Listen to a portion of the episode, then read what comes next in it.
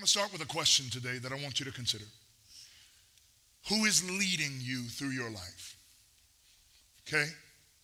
Who is leading you through your life? What voice or voices are leading you through your life? This is an important question. It's a profound question. It's a question that maybe you've never even entertained before. But I need you to entertain it today. Who is leading you through your life? Is it the platform of your political party? Is it the latest trend on TikTok? Is it the dominant voices in our host culture or the cacophony of voices and influences that are coming out of Hollywood? Is it a character, listen, is it a character assignment somebody spoke over you as a child that you're still living underneath? Who's leading you through your life? Answering this question is important because, well, the answer to this question is going to determine the quality of your life now and forever. It's going to determine whether you have a life of abundance or a life of deficit. And I think we can all say with some certainty what? That we want to have an abundant life. We want to have an abundant life. We all want life, dare I say it, to the full. Life filled with joy, life filled with peace, life filled in a way that is actually enjoyable living, freedom, and fulfillment. But to have that type of life, listen, to have that type of life, you've got to be led by the right voice. Oh, maybe I'll say it again. Can you talk to me today? To have that type of life, you've got to be led by the right voice. You've got to be led by the right voice. And you've got to know where your voices are leading you. And, and, and the challenge for some of us is we are unsure which voices to follow. The dominant voice of the culture promises us success and prosperity and acceptance and notoriety. The voice of our political parties promise us peace and freedom and prosperity. The influences from movie to sport to social media promise us happiness. And so for many of us, we are left unsure. In fact, we're unsure that we're unsure.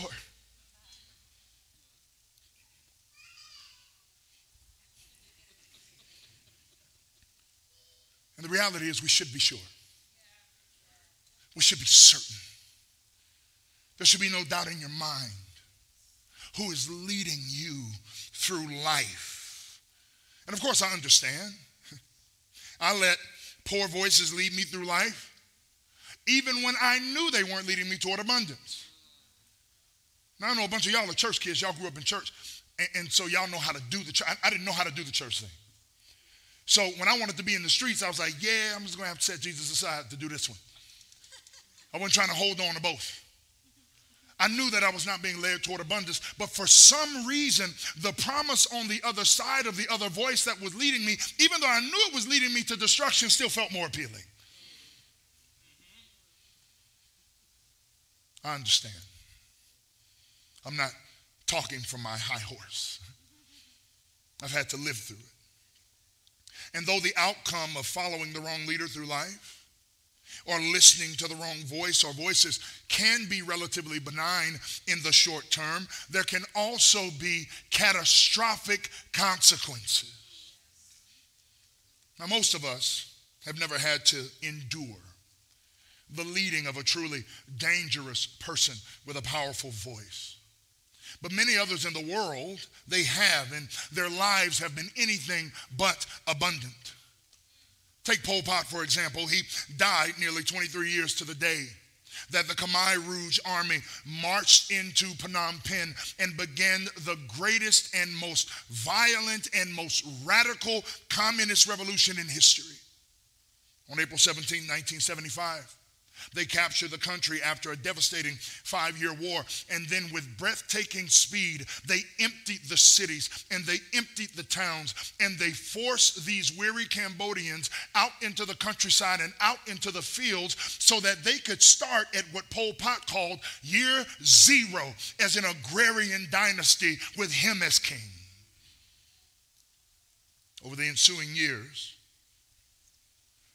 until early 1979, they conducted a rule of terror that led to the deaths of more than 1.7 million people, a third of the Cambodian population. In fact, when I was there several years ago, I learned that 90% of the country was under 40 years old because all of the older people had been killed. The Khmer Rouge tore apart Cambodia. They tore apart families. Religion was abolished. Schools were closed. Everyone was ordered to work, even children. Money was outlawed. Markets were shut down. Doctors were killed, as were most other educated people and leaders. 2007, I went to the killing fields in Cambodia, and I, well, I don't have time or inclination to unpack all of the horrors that I saw there. But suffice it to say, it was one of the most impactful experiences of my lifetime to understand how the world really works outside of the governance of God. In fact, there's a monument there 5,000 skulls of people who died under the Khmer Rouge regime. Now, why am I telling you this story? Listen to me, please listen to me carefully. The people who followed Pol Pot thought that they had the leader that they were longing for. They thought they had the leader that they were longing for. They thought that he was saving them from something, when in fact his intent was ever only to kill and steal and destroy. Now you think to yourself, well, that's an extreme example. Maybe. Maybe until it lands on your own soil in the form of a terrorist attacks or riots at the Capitol building. People following the wrong voices, attacking the very thing that they say they believe in. Each of these moments, the reason why this is important is because each of these moments is instigated by the same thing. From, from being in the wrong place at the wrong time with the wrong people to a full scale genocide. It is all instigated by the same thing people being led through life by a person or ideology or voice that leads to varying degrees of destruction and never to abundant life. They're all instigated by the same thing. But not Jesus. I'm going to go ahead and guess that you knew that I was going to be heavy on Jesus today. Jesus, you alone. Nothing but the blood of Jesus. King Jesus. Worthy is Jesus, not Jesus. He is not like other leaders. And he expresses his purpose for coming. His mission statement, if you will, is to provide abundance for the people that he loves. Jesus, and only Jesus, leads us to abundant life. Now, today we're going to be in John chapter 10, but I got to give you a little bit of background. In John chapter 9, we see this extraordinary miracle. You can go back and read it for yourself. Jesus heals a man born blind from birth by spitting in the ground and making some mud and putting it on his eye. Jesus did that. Jesus is the only one who should be doing that.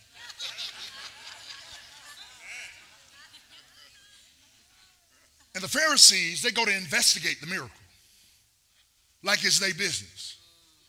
I saw this reel recently. I've been sharing it with everybody. I share it with my children regularly. And it's this gentleman on a whiteboard. And he draws a circle and he says, This is my business.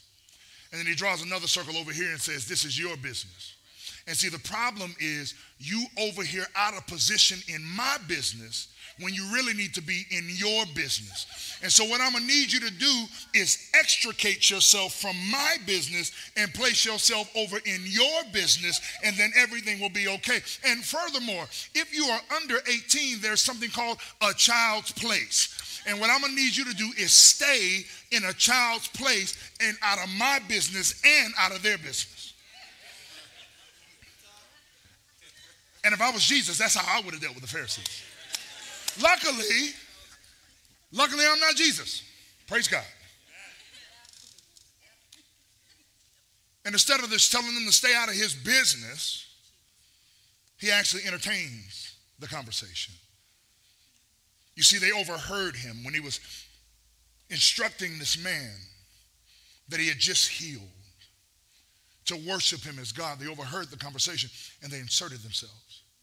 Now, this is after kicking him out of the temple. Again, go and read it for yourself. They came to investigate the miracle, but especially because it happened on a Sabbath, they came in and said, Don't you think this man Jesus is a sinner? It's one of my favorite statements in the Bible. He said, Whether he's a sinner or not, I do not know. What I do know is I was blind, and now I see. Well, they didn't like that. They got upset about that. And so they threw him out of the temple. And so, what we pick up in chapter 10 is a continuation of this conversation between Jesus and these religious leaders. Jesus says to them in chapter 10, verse 7 Very truly I tell you, I am the gate for the sheep. All who came before me are thieves and bandits. Now, again, set it in the context. They just came to get up in his business, to investigate his miracle that he did on his time. And so now he's like, Well, now I'm in your business. And as the old folks used to say, at least where I'm from in the country, I'm going to tell you how the cow ate the cabbage. That's right. I'm from that bayou. All who came before me are thieves and bandits. Thieves and have you ever been called a bandit? Boy, Jesus used to come with that smoke, didn't he? With like underhanded cuts. Like he didn't call people stupid. He'd be like, You're a whitewashed tomb full of dead men's bones. wow. That is very hurtful, Lord and Savior. Thieves and bandits. But the sheep did not listen to them.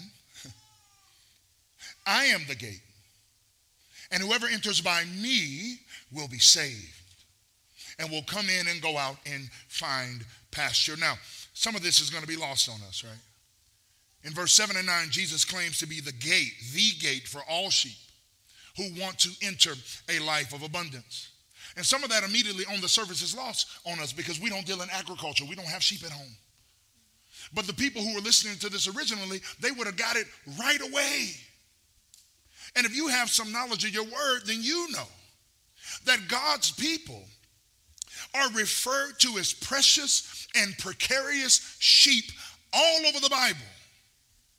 And what Jesus is saying here is that he is the one through which all must pass if they, like sheep, want to find safety and the delight that accompanies a life of fullness that only God can provide.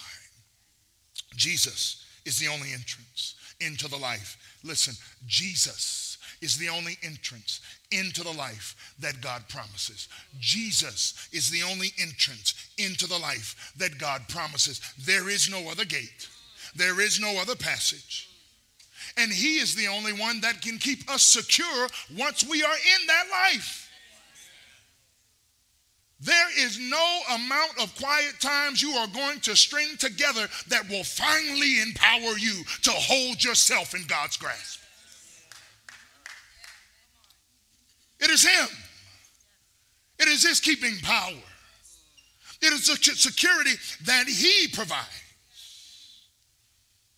Now, a literal sheep back in the day, entering a stone enclosure of which the shepherd himself was the door, right? The shepherd is standing at the enclosure as a door. A literal sheep would know that I'm safe and I'm secure as long as he is at that door. And Jesus says, So too are the people who believe in me eternally secure. And as the sheep, the shepherd led his sheep out to pasture during the day and brought them into safety at night, so too does Jesus who provide for those who are his. This is what Jesus is saying. It's a mouthful of a sentence. Others, of course, had come along. That's what he said. Others have come along, claiming to be the entrance, claiming to be the source of passage and protection. But Jesus said all of them were thieves and bandits. There's an allusion here to Ezekiel and Isaiah, where the prophets are uh, prophesying against the leaders of Israel because they're saying to them, You are only self interested. You don't actually care about taking care of the people. Jesus is alluding to that. Further, he is alluding to the messianic pretenders who have come along with promises of freedom, but who only led people into war and suffering and slavery. And Jesus says that, that the freedom that I win is not going to be achieved by sword and shield, power and might. It's going to be achieved by a death on a cross and a resurrection in power. It's not going to be achieved by force. It's going to be achieved by sacrifice. And it will not lead to suffering and bondage. It will lead to wholeness and freedom. Jesus says, too, that, don't miss this, this is important in our day, that even if large crowds are taken up with pretenders, even if large crowds are taken up with pretenders, those who are his sheep do not listen to them. Even if, even if large crowds, even if it's hundreds, thousands, who are taken up with pretenders and falsity, those who are his know how to determine, how to discern the real from the fake. Do you know how they train people to find counterfeit money? Do you know? Does anybody know? They don't sit them in front of a bunch of counterfeits and say, look at the color on that. Look at the edges on that. Look at George Washington's nose on that one. Does that look right to you? No, they don't do that. They don't do that. No, they soak them in the real thing and they spend so much time soaking in what's real, touching what's real, understanding what's real, handling what's real, that when a counterfeit comes along, they go, uh, uh, uh, uh, that's not it. That's not it. And Jesus is saying that that should be the same with us. Oh, if you would just spend a little more time with the real, then you would know the fake when you saw it. You won't follow pretenders if you know my voice. Because those who belong to Jesus, the true shepherd, they do not resonate with voices that contradict his. They do not resonate with voices that only lead to the deficit that he is trying to keep us out of. Learn Listen, learn to know the voice of Jesus. That is the only way that you're going to learn to discern the voice of a counterfeit. How do we learn the voice of Jesus? Uh, listen, it's going to seem so simple, it's crazy. I want you to pick up your Bible. Just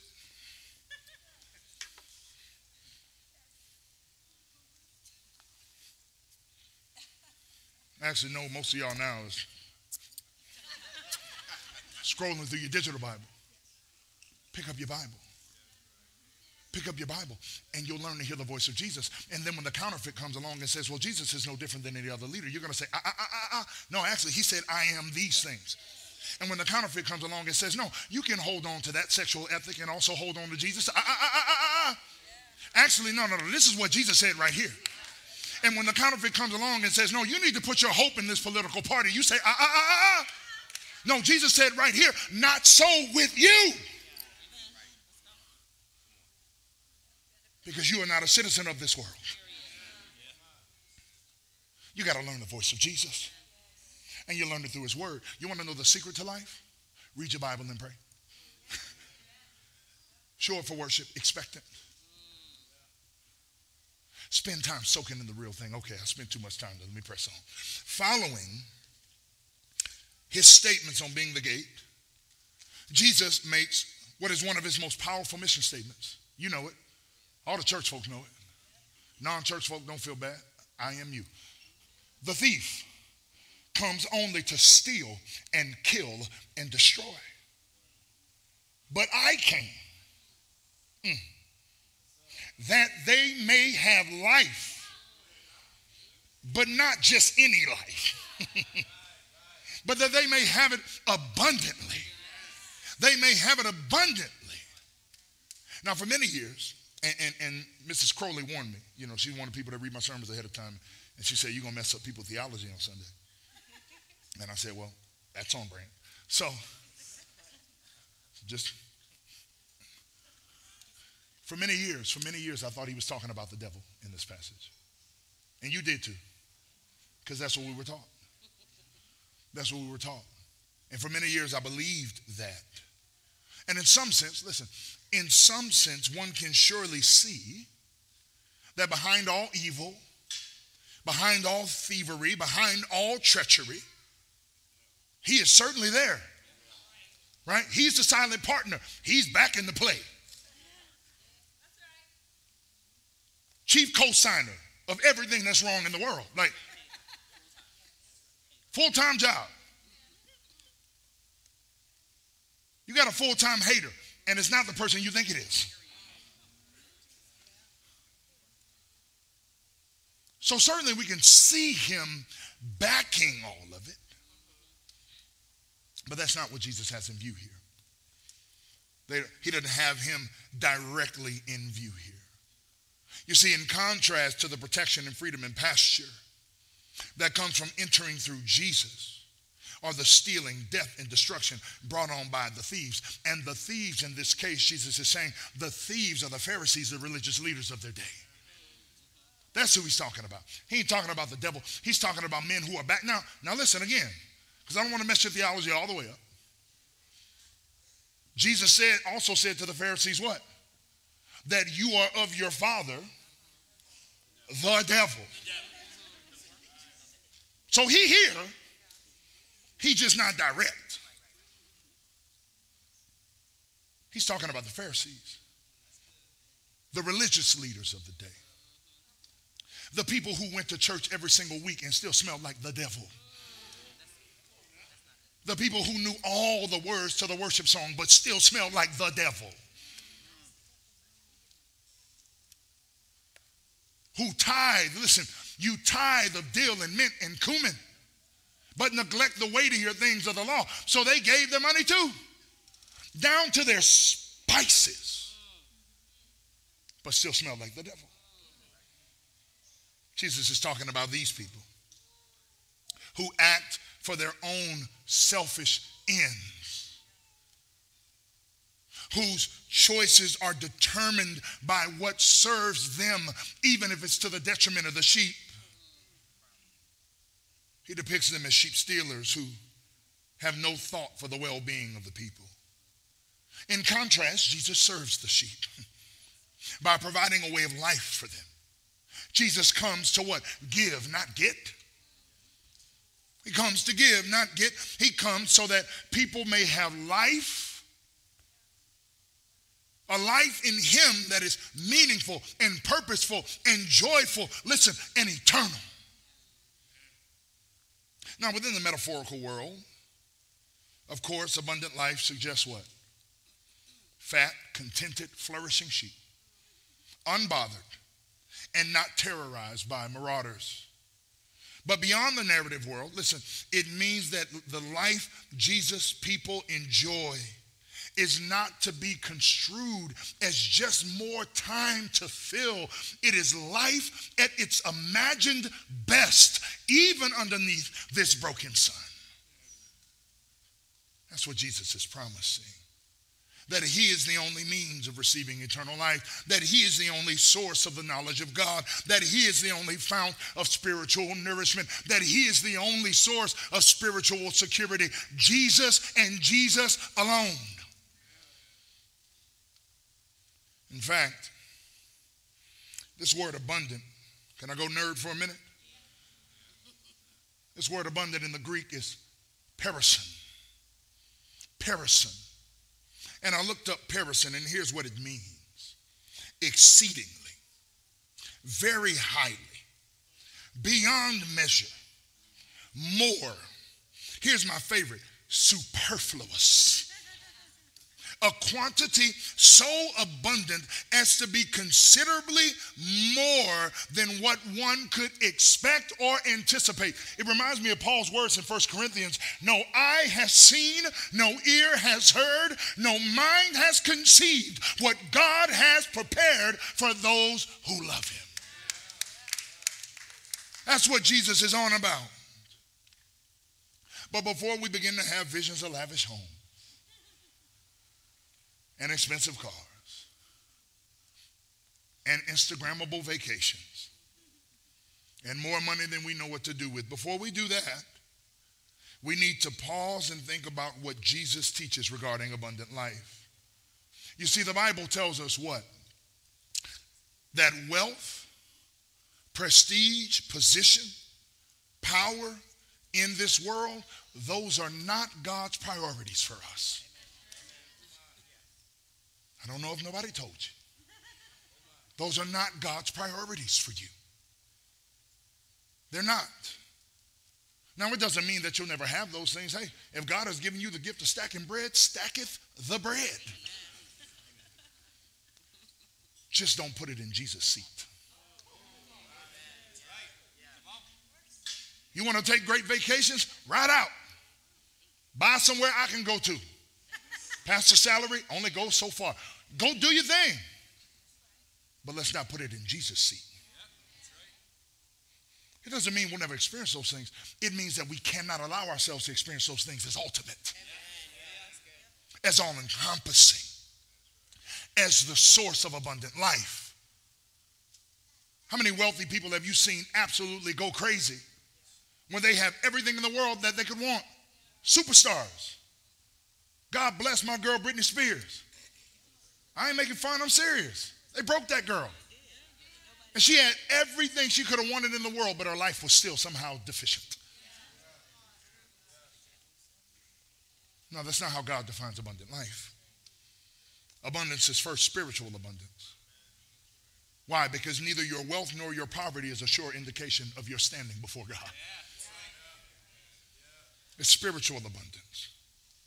Abundant life is also practicing the way of Jesus, to quote 2 Peter 3.18, by growing in the grace and knowledge of our Lord and Savior, Jesus Christ, which teaches us what?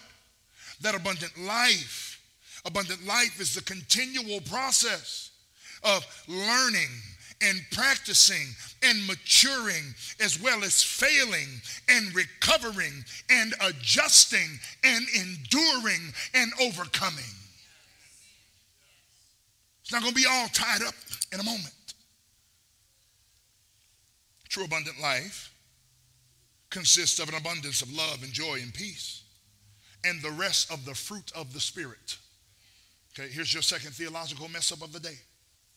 It is not fruits of the Spirit, it is not plural. You know why we like the plural?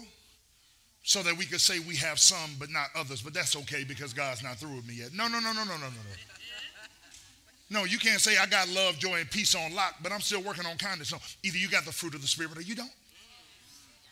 It is a singular fruit. remove the and remove the S off of revelation too. It's revelation, not revelations. All right? I'm just here to be helpful today. I'm just here to be helpful. Stop putting S's where Jesus did not. It's an abundance. It's an abundance of the fruit of the Spirit.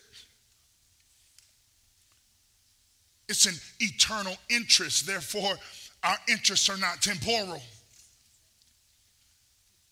And despite all of our attempts to the contrary, abundant life is also life in community. oh, we quiet now, yeah. Yeah, because y'all got to get that Western church mentality out of you. You don't get saved and then choose to join a church. Or take, hmm, I like how the worship tastes over there, but I like how the preaching tastes over there, but I like how the small groups taste over there. No, that's not how this works. No, no, no. When you come to faith, you belong to Jesus and you belong to me. I belong to Jesus and I belong to you. Abundant life. Oh, that's okay. You ain't got to talk. That's okay. Go on, take these licks.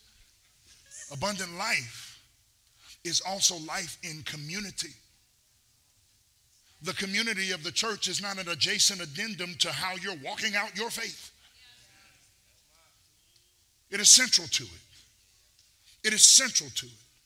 And that's what Jesus is saying here is that he is the mediator of the messianic community. He is the center of the reception of the promised blessing of salvation. He is the one that allows citizenship into the family. The salvation that he brings is personal, but it's not individual. Jesus died for a people. So if you want to have abundant life, guess what? You got to do life with other people. Christian people.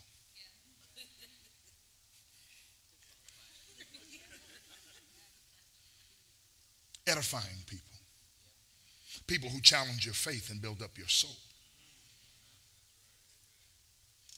Because you are part of a community that is called and guided and provided for by Jesus.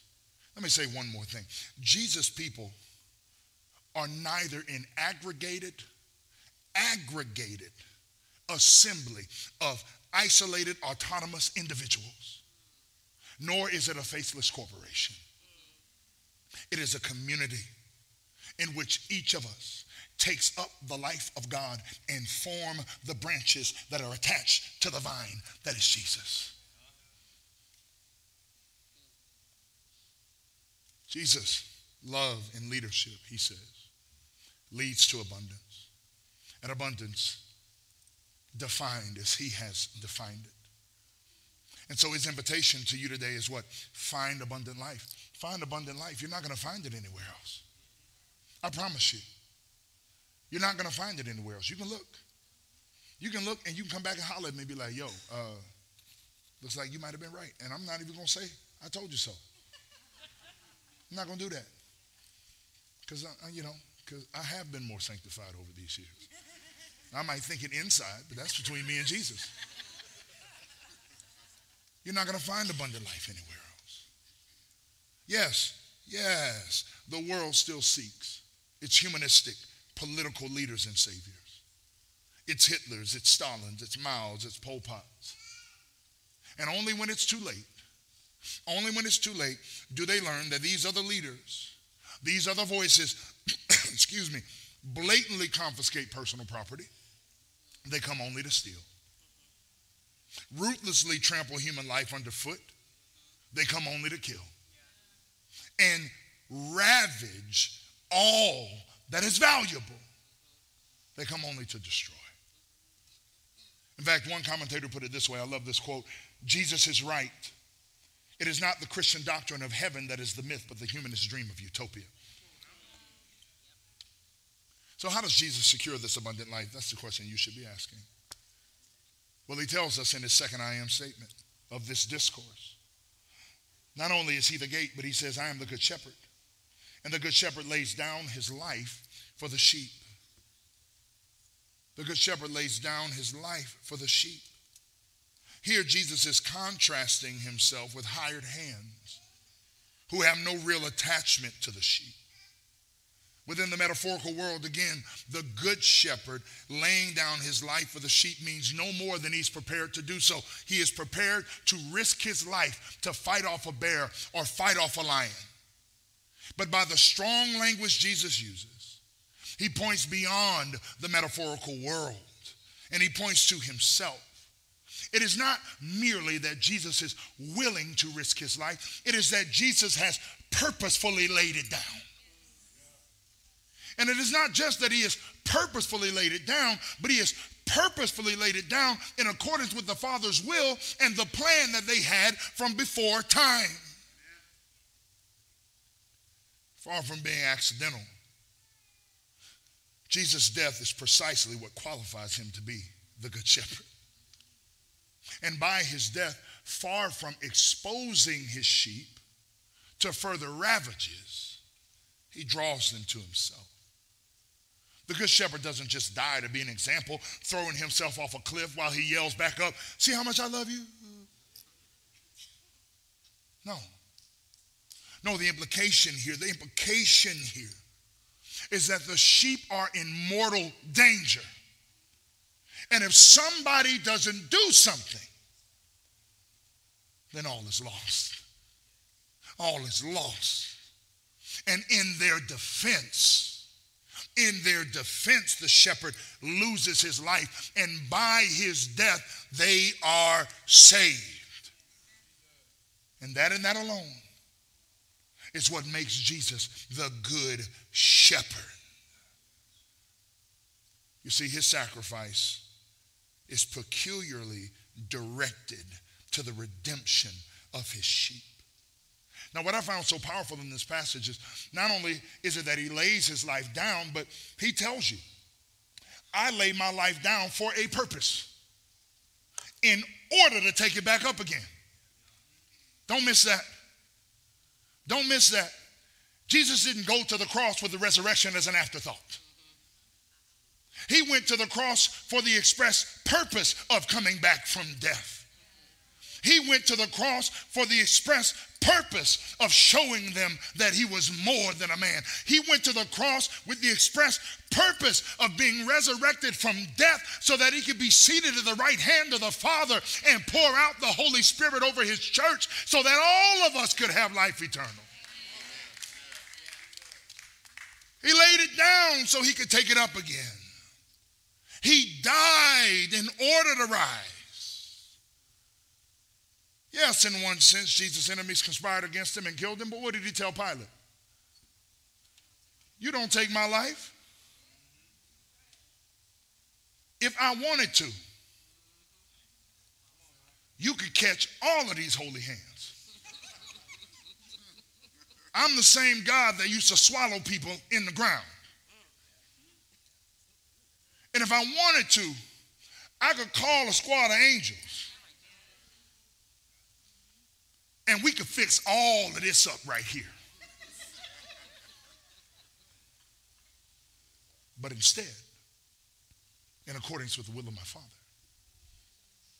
I've laid down my life in sacrifice so that in taking it up again, I can show you that I am the leader you have been longing for. Ooh, I'm the one. You're scared of death, I beat death. You feel bound by sin, I break chains. You've got an assignment over your life that brings you down, I've given you a new name. You don't know which way to go, I'll carve out the path.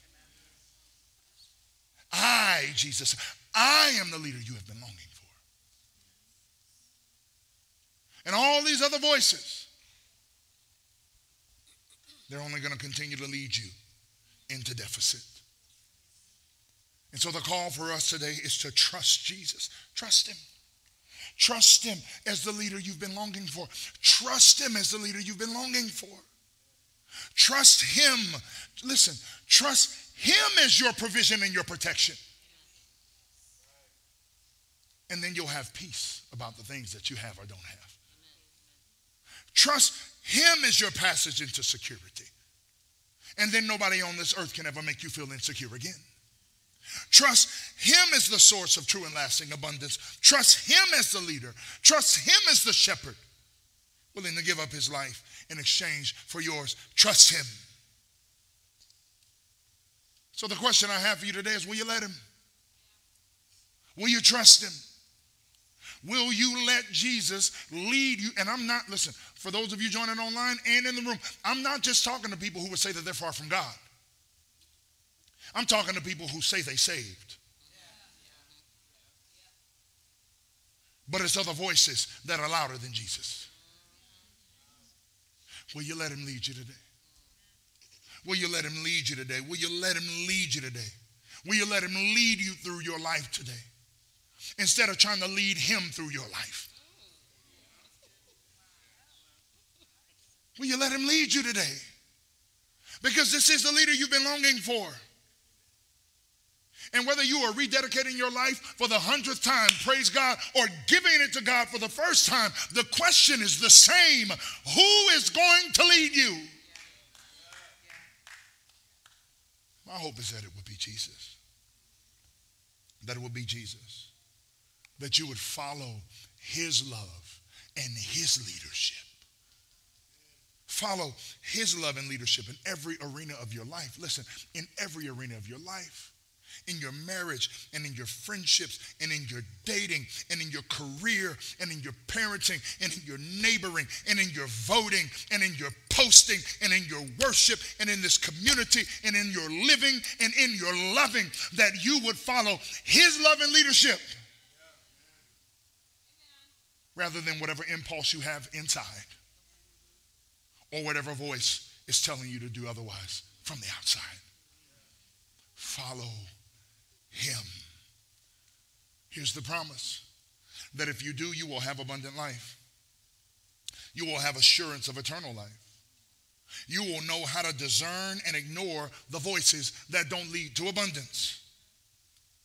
And if you don't, sorrowfully, you'll continue life in a deficit. I don't want that for you. Jesus doesn't want that for you. Now, I get it. Today just might not be your day to make that decision. And I respect that. I honor that. I understand it. I've been in that seat where, where I, I, I wanted to take the next step, but, but something inside of me still wanted to hold on to control of my life. I understand. But here's what I would challenge you to do then. If you're not going to follow the love and leadership of Jesus today, here's what I would challenge you to do actually assess and discern the voices that are leading you and determine determine if they are leading you to deficit or if they're leading you to some form of what you feel is abundance. But if you're going to be led by a voice that's not Jesus, you may as well know which voice it is and where it's leading. And then circle back and see, truly see that Jesus is better. Jesus is better. Today, I don't know if I can be any more clear. If we want to be a beloved community that breaks down the disparities and discriminations, the challenges and ills and difficulties that affect our society, if we want to be a community where people who are far from God come in to the knowledge and love of Christ, it starts right here with following the love and leadership of the Savior of the world. And my hope for you today is you will make no other choice.